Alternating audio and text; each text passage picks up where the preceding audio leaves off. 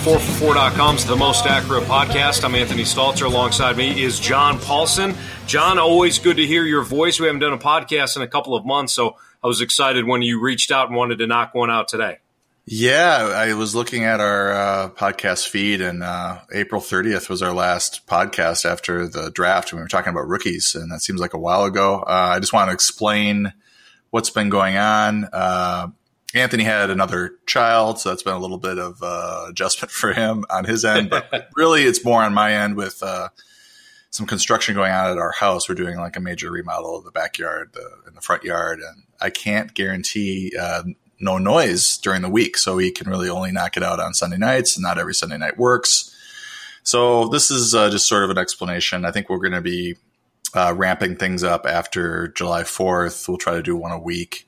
Uh, at least, and then get into August. Maybe we can do uh, a little bit more. Maybe we can at least stick to one a week for sure. And then obviously, when we get into September, my uh, construction should all be done, and we should be able to go back to our usual two two per week uh, setup. So that's what's been going on here.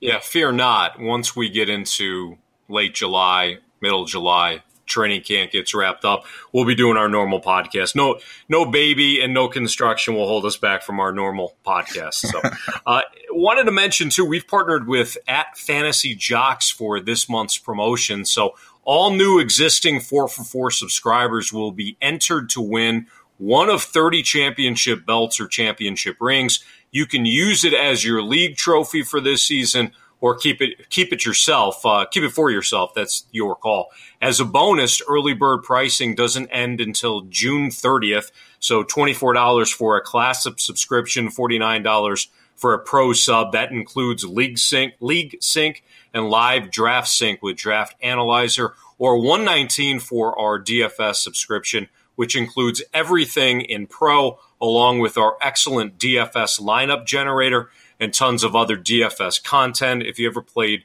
DFS and you used any of our tools at 4for4.com, you know that that subscription is well worth the price. So if you haven't already, be sure to head over to 4for4.com and get your subscription this month. All right, John, tell us about the music, then we'll dive into the podcast. Yeah, I uh, ran across in my iTunes uh, a track from Weezer. It was a demo track that was floating around uh, several years ago. Uh, it's the name of the track is Mo Beats. Um, it was written uh, between 2002 2005 uh, during the album Five demo sessions, and I, I really when I heard it back then, uh, I, I, thought this was going to for sure be on their next album, and it didn't end up on their next album. I just think it's a really uh, great guitar riff, really cool song, and I wanted to share it with the listeners. Uh, unfortunately, this one's not on Spotify. Uh, it is there is a couple versions of it up on uh, YouTube. Uh, I'm sure there's other ways you can find it if you uh, are looking for it. But yeah, it's one of my favorite Weezer songs, and it's never made one of their albums, so go figure. Let's talk about some recent news since we last did a podcast. Julian Edelman is facing a four game suspension.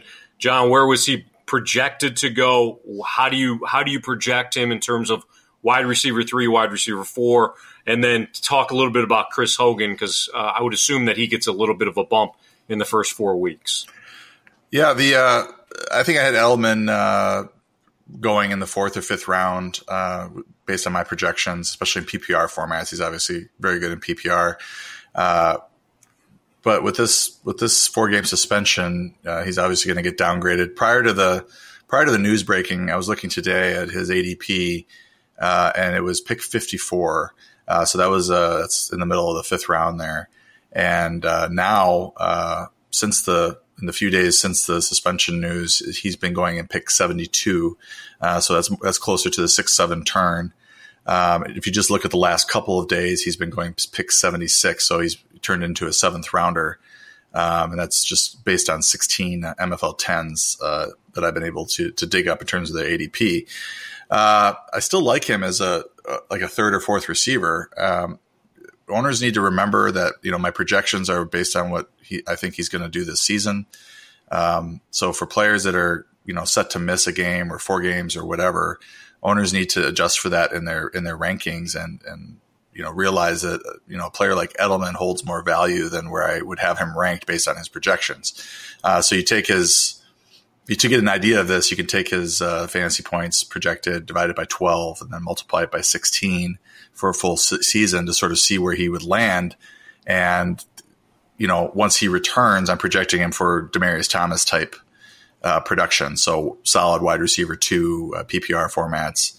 Um, so, you know, you have to take that into account. I think the, I think his ADP in the seventh round is, is fair for that. So, you know, you can get through the first, four weeks with him as your wide receiver three. Um, maybe you've got your wide receiver four starting, wide receiver five starting for a few weeks based on matchup, and then you can plug him in there uh, for the stretch run and probably have a pretty good uh, run with him down the stretch. And then you mentioned Chris Hogan. Chris Hogan, he was actually one of my uh, favorite sleepers or whatever to to kind of tout this summer because I think he's going to was going to have a productive year regardless of whether or not Julian Edelman uh, was healthy. He was been going pick 86 uh, prior to the Edelman news, but his ADP has jumped 13 spots to pick 73 after the news broke. So I think we all thought we could get him in the uh, late seventh, early eighth round, but now he's going to be going in the sixth or seventh round if you if you want to grab him. So. Uh, you know he's a, he's a player that is uh, going to probably do really well in the first four weeks, and then um, as as Edelman gets back into the offense, might not be as as strong down the stretch as he was at the start, but I, I was pretty uh, bullish on him. Uh, Hogan with with Cooks gone anyway, even with Edelman back in the in the fold.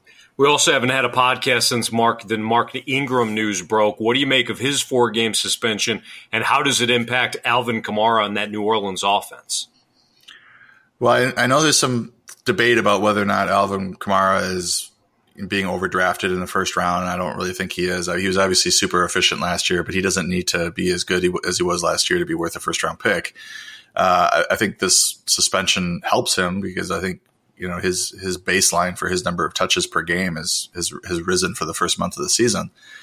And then you look at you know what happened with Willie Snead last year. He was slated to start as the slot receiver for the, the Saints, and then he had the four game suspension and you know, he came back and was kind of out of the picture. He, he never really broke into the offense. He kind of fell out of favor. And, and Ingram's sort of in the same situation because he's uh, going to be a free agent this year, after this year, I believe. Um, so there's a chance that, you know, if, you know, Jonathan Williams or somebody steps up and is a really productive uh, second uh, running back for the, the Saints there with, with Kamara, that they may, you know, not work Ingram back into the offense. I, I don't think that'll happen. I think he's going to be a, a good um, you know last 12 weeks, type of player for for fantasy owners but with the way that they handled Snead it just makes me wonder. It's just another concern with Ingram. Uh, he was going pick 24 on average uh, prior to the news. He's now going pick 37 so he's dropped uh, 13 spots a full round. Um, Edelman dropped 18 by the way so to compare those two. It's the same calculation uh, for the owners. You, you, take his fantasy points divided by uh, 12 multiplied by 16 uh, or 15, and if you're assuming a one, you know, he's going to miss one game because uh, he's running back. Uh, he, but he's a low end wide uh, running back one, high end running back two. Uh, you know, so if you can get him as your third running back, uh, that's great. But you know, with, with pick 37, that's probably not going to happen. I mean, that's you know late third round, early fourth round. Um, price there, so you're not going to get him as, as your RB three. Um, so you're probably going to get him as your RB two, and that's a little pricey for a guy who's going to miss the first four games. Let's talk about your 2018 projections now. John wrote four ranking breakdown articles, one for each position. So be sure to check out those at 4for4.com. Let's start off with the quarterback position. Uh, I always like to get a sense of how you're approaching each position heading into your draft, John. So let's talk about the quarterbacks. What's your game plan for the QB spot heading into 2018? Well, once again, it's super deep, uh, the position, and it's good. I mean, I, I, think it's even deeper than it was last year or the year before. Um, so there's just a number of any number of players that you'd be fine with as, uh, or I'd be fine with as my starter. Uh, so you know, I'm pulling up my my rankings right now, and you're, you're going all the way down into you know, 14 is Philip Rivers, 15 is Jameis Winston. He had a good, uh, he was good when he was healthy last year. Matt Ryan should be, you know, back, bouncing back. He's at 16. Marcus Mariota at 17. and then you're getting into some sleepers. Uh, Alex Smith once again. Um, uh, undervalued on draft day, but he's you know playing for the Redskins now instead of the um, instead of the Chiefs. Uh, you wonder a little bit about him transferring over. Mitch Trubisky is uh, one of my favorite sleepers uh, at 19. Uh, the weapons that they added in Chicago with Allen Robinson and um, and, and, the tight end uh, Trey Burton. Uh, they also added Taylor Gabriel and, and a rookie receiver as well. Um, you know, then you're getting into guys like Dak Prescott, Blake Bortles, Andrew Luck, who could shoot up the rankings if um, you know, if his shoulder turns out to be okay. And there's just a ton of value guys too, like Andy Dalton and Derek Carr and Ryan Tannehill and Case Keenum and Eli Manning. And these guys are going, you know, 11th, 12th, 13th, 15th, 17th round, depending on the draft. So, uh, there's just a ton of, uh, of value. And that doesn't even talk about the guy. I usually target guys in that 10 to 12 range um, Jared Goff, Jimmy Garoppolo, Ben Roethlisberger, and then Pat, Patty. I'm going to call him Patty Mahomes. I just like the, the, the name Patty Mahomes. Uh, I wrote an article about him, uh, and uh, I think he uh, is, you know, is is probably going to be um, my primary target uh, because of his draft value, which is uh, pretty low right now. I just did an industry draft. Um, uh, for a magazine, and he ended up going in the 14th round. Now I took I took uh, Kirk Cousins in the ninth round because I like you know I, I have Cousins ranked fifth. Uh, but if I had known that Mahomes was going to go in the 14th round, then I could draft 13 running backs, tight ends, uh, and wide receivers prior to that, and then add him to the roster. I think uh, that would have been a a pretty good move on my part. So he, I think he's my, my primary target this year. I like his his upside in Andy Reid's offense. If you look at uh, what quarterbacks have done for Andy Reid. If you you know just looking back uh, since I don't know the last ten seasons, the average Andy Reid quarterback has completed sixty two and a half percent of his passes for almost four thousand yards, seven point two four yards per attempt, twenty two touchdowns, uh, eleven interceptions, and then you look at what Patty Mahomes did uh, based on his preseason and regular season appearances and you just kind of project it out to a 16 game season, and you're looking at 63% completion, uh, almost 4,100 yards, 7.57 yards per attempt, uh, 24 touchdowns, six interceptions, which probably is going to rise. Um, but he's going to run the ball too. You know, you look at his college stats, and he does he does run the ball. Um, he was on pace for for 327 yards rushing and 281 fantasy points. So you know, he has QB1 upside uh, for sure in this offense. I, I, love the addition of Sammy Watkins as the a third option there with Travis Kelce and Tyreek Hill. And then, of course, Kareem Hunt can catch the ball as well. Um, so I think, you know, dollar for dollar, Mahomes is the, is the best value on the board right now. Yeah, Mahomes is an interesting player. And by the way, the name of John's article at 44.com on Patrick Mahomes, it's called Is Patrick Mahomes the Answer to the Quarterback Conundrum? So make sure you check that one out as well. When he played at Texas Tech, the, the skill set was all there.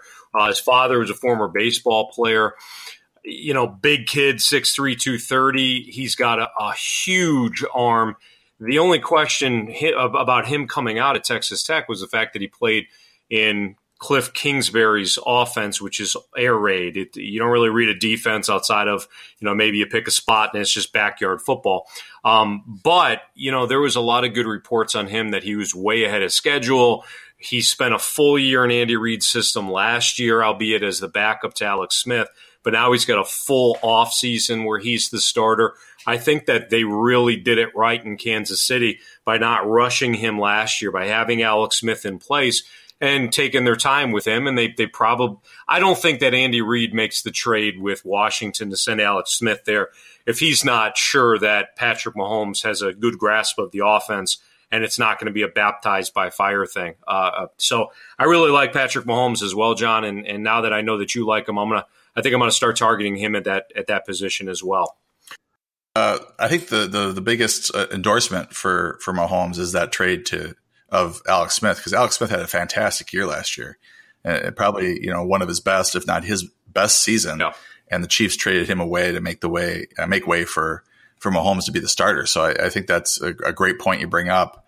Uh, they traded away a, a, really solid quarterback who was playing at a very high level uh, to, to allow this guy to start. So that's definitely an endorsement for him.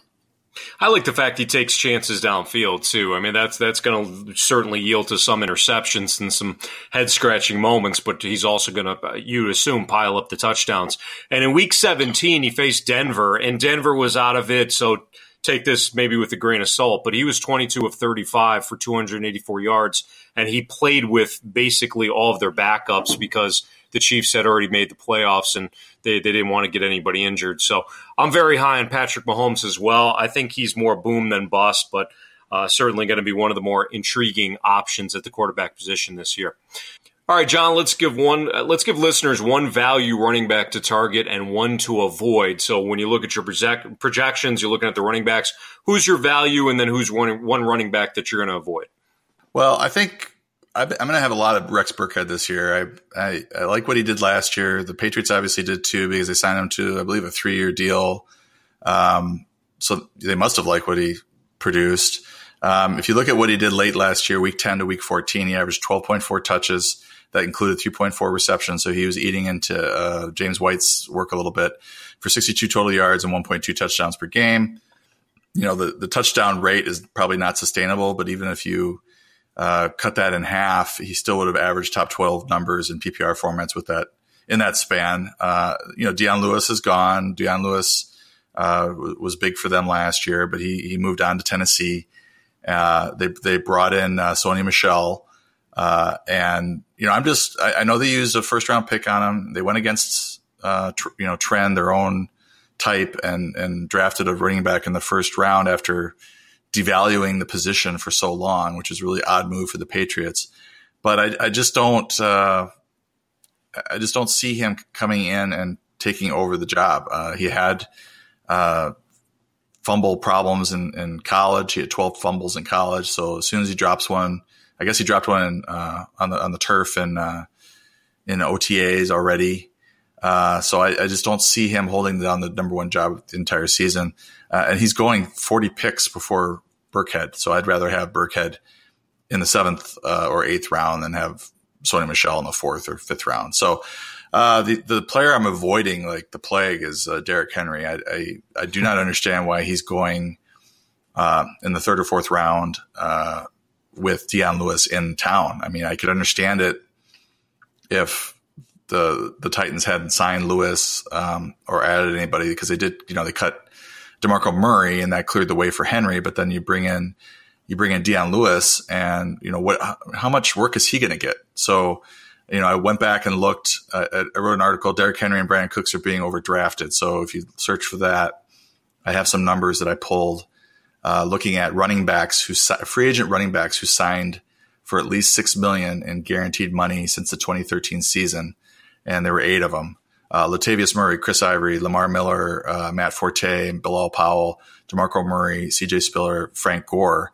Uh, those players averaged uh, 10.5 guaranteed uh, money, 10.5 million, and they averaged 14.7 touches per game between the eight of them. And the only one that was below 11 was CJ Spiller, who's kind of a, a nightmare play in uh, for for the Saints when they signed him in 2015. So uh, if you know if Lewis gets 14.7 touches, you know Demarco Murray had 14.9 last year, and they were a pretty run oriented team. Uh, so I don't see how Henry's workload increases significantly uh, if they use Lewis like they like free agent running backs has been have been used uh, over the last five years. Now, if if they bring in Lewis and they just give the number one job to Henry, then you know maybe he can live up to his uh, draft position. But I'm just really skeptical right now uh, with this backfield. Talk about wide receivers now. Who's jumping out to you as good values this summer? Well, I like uh, Juju Smith Smith Schuster a lot uh, based on where he's going. I just picked him up at the four five turn, him and Golden Tate in PPR formats in, a, in, that magazine draft that I was talking about. I was very pleased to get both of them uh, in that range. I so I, you know I that, that, with those guys available there at the four five turn, and then you look talk about the guys that are available at the six seven uh, and then eight nine turn. There's quite a bit of depth at, at wide receiver, and I think running back is kind of top heavy this year, where there's only a handful uh, 10 or 12 guys that are guaranteed a significant workload. So I, I might be taking two running backs in the first three picks and then, and then loading up running receivers in the middle rounds and then take Burkhead as my third receiver. Anyway, I'm getting off. I'm, I'm already writing my draft day strategy article in my head. uh, sorry for that. Sorry about that. Uh, Juju Smith Schuster. Um, he didn't. He wasn't targeted in his first NFL game, but in, in week two, he start uh, starting in week two, he averaged 4.4 catches uh, for 66 yards and 0.57 touchdowns per game. Uh, that's 14.4 fantasy points. Uh, the top 10 numbers at his position uh, that span. So uh, he never played less than 80% of, of the snaps uh, after uh, the team's week nine bye. And obviously, Martavis Bryant is gone. So uh, he's basically a full time player now for them.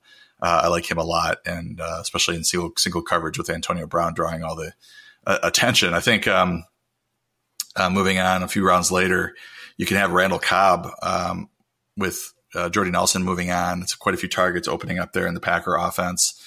Um, if you look at the last 21 games that Cobb has played with Aaron Rodgers under center, he's averaged uh, 5.1 catches for 56 yards and 0.43 touchdowns, and that's 7.3 targets. And that production equates to solid uh, wide receiver two numbers in PPR, low end wide receiver two numbers in standard formats. He does have a tendency to get nicked up, but um, he's not old. He's still only 27. Uh, so I, I, still like Cobb's upside uh, in this offense with Jordy Nelson gone.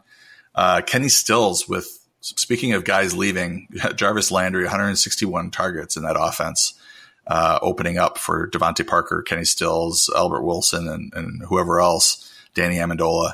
Uh, but I think Kenny Stills is is the value. Uh, he's he's got back to back finishes in the top 30 in standard formats. And given all that, all those targets available, I think he's a pretty good value there in the ninth or tenth uh, round. And then lastly, uh, Tyler Lockett also benefiting from the departure of Jimmy Graham, 96 targets, Paul Richardson, 80 targets. Um, Lockett's finally healthy, fully healthy, according to the Seahawks now. I just saw a news blurb about that. Uh, you know, he's going to have to compete with guys like Jaron Brown. Um, but I think he's going to be that second receiver, second option after Doug Baldwin. He's uh, going very late in drafts right now. All right, this is always the toughest position for fantasy owners, so I'm really interested to see what your early look is at the tight end position. What's your plan? How is that shaping up? Uh, especially in light of the fact that I think you liked one tight end that that got that got hurt recently. Yeah, I, I, my plan was going to be to target uh, Hunter Hunter Henry in the fifth or sixth round, and then he's uh, what tore his ACL, right? So he's out uh, for the year, so that didn't go so well. Uh, we may be we may have a Paulson curse here with uh, with uh, the articles that I'm writing about these players that I that I like or I like their value or whatever. But Henry was uh, definitely top of my list at tight end. So now I'm I'm kind of looking at uh, trying to grab Travis Kelce in the third round, Zach Ertz in the fourth round. I, I, have those guys ranked ahead of Gronkowski in PPR formats. I just don't trust Gronk's health at this point. Uh, but Gronk's obviously a, stud when he plays. Uh, I do like having a good tight end, so I, I, don't mind spending the capital on those guys. And I already mentioned that you can get a lot of good receivers in the middle rounds this year, so I'm, I'm fine with that plan. Um, if I do get into the middle rounds, I still own my tight end. I do like Jack Doyle, uh, if especially if Andrew Luck is back. Uh, I, I, still even like him with um, Eric Ebron in, in, in, in, tow because if you look at what the, the uh, the Colts have done at receiver. They let Donte Moncrief walk. So I think Jack Doyle is going to end up being the number two uh, targeted uh, receiver in this passing game after T.Y. Hilton. Uh, so he should see plenty of work even even with Ebron in there. So they're probably going to run a lot of two tight end sets and and you know target those three guys: uh, Hilton, Ebron, and Doyle um, the most in that offense. Uh, and the other guy who's getting a lot of buzz now um, in the middle rounds uh, I guess he's mid to late, is Trey Burton. Uh, I like his athleticism. Uh, I like that he's playing for Matt Nagy. Uh, I'm writing an article about him right now, uh, Burton, and and all the reasons why I think he's going to have a good year. this this offense should take a big step forward with Nagy running it and Allen Robinson coming in as the number one receiver there was four games over the past two seasons where Zach Ertz was out. Burton averaged 3.5 catches for 45 yards and a touchdown per game. Um, he's got the good speed uh, and everything. So I think he's uh, probably going to be the second uh, option targets wise in that offense. Uh, so I like him quite a bit. Uh, and then a couple other guys that are be going a little bit later. George Kittle should, um, emerges the number one tight end there in, in San Francisco. He finished the season strong. He had uh, four for 52, three for 42 and a touchdown and four for 100 uh, on 14 targets in his last three games. And with Garoppolo there under center, he's his, his arrows pointing up. And finally, Vance McDonald. I think uh, you know Jesse James is the blocking tight end there. You know maybe he'll catch a touchdown or two, uh, you know every other week or so. But um, but McDonald, I think, is the is the better athlete, and he's going to be the one that's going to be catching most of the passes from from Ben Roethlisberger, and that's always been a, a pretty good uh, PPR, especially uh, position for for tight ends, going back uh, to to Heath Miller. John, great stuff as always. Want to make sure that you visit 4for4.com. You check out all of John's great uh, articles. He's right. He's been writing for uh, the last couple of weeks now. Don't forget about the Patrick Mahomes article and, of course, all of his projections. By the way, you can follow John Paulson on Twitter at 4for4 underscore John. You can follow me at Anthony Stalter. Want to mention, don't forget, as a bonus this year, early bird pricing doesn't end until June 30th. Well, that's John Paulson. I'm Anthony Stalter. We'll see you next time on the Most Accurate Podcast.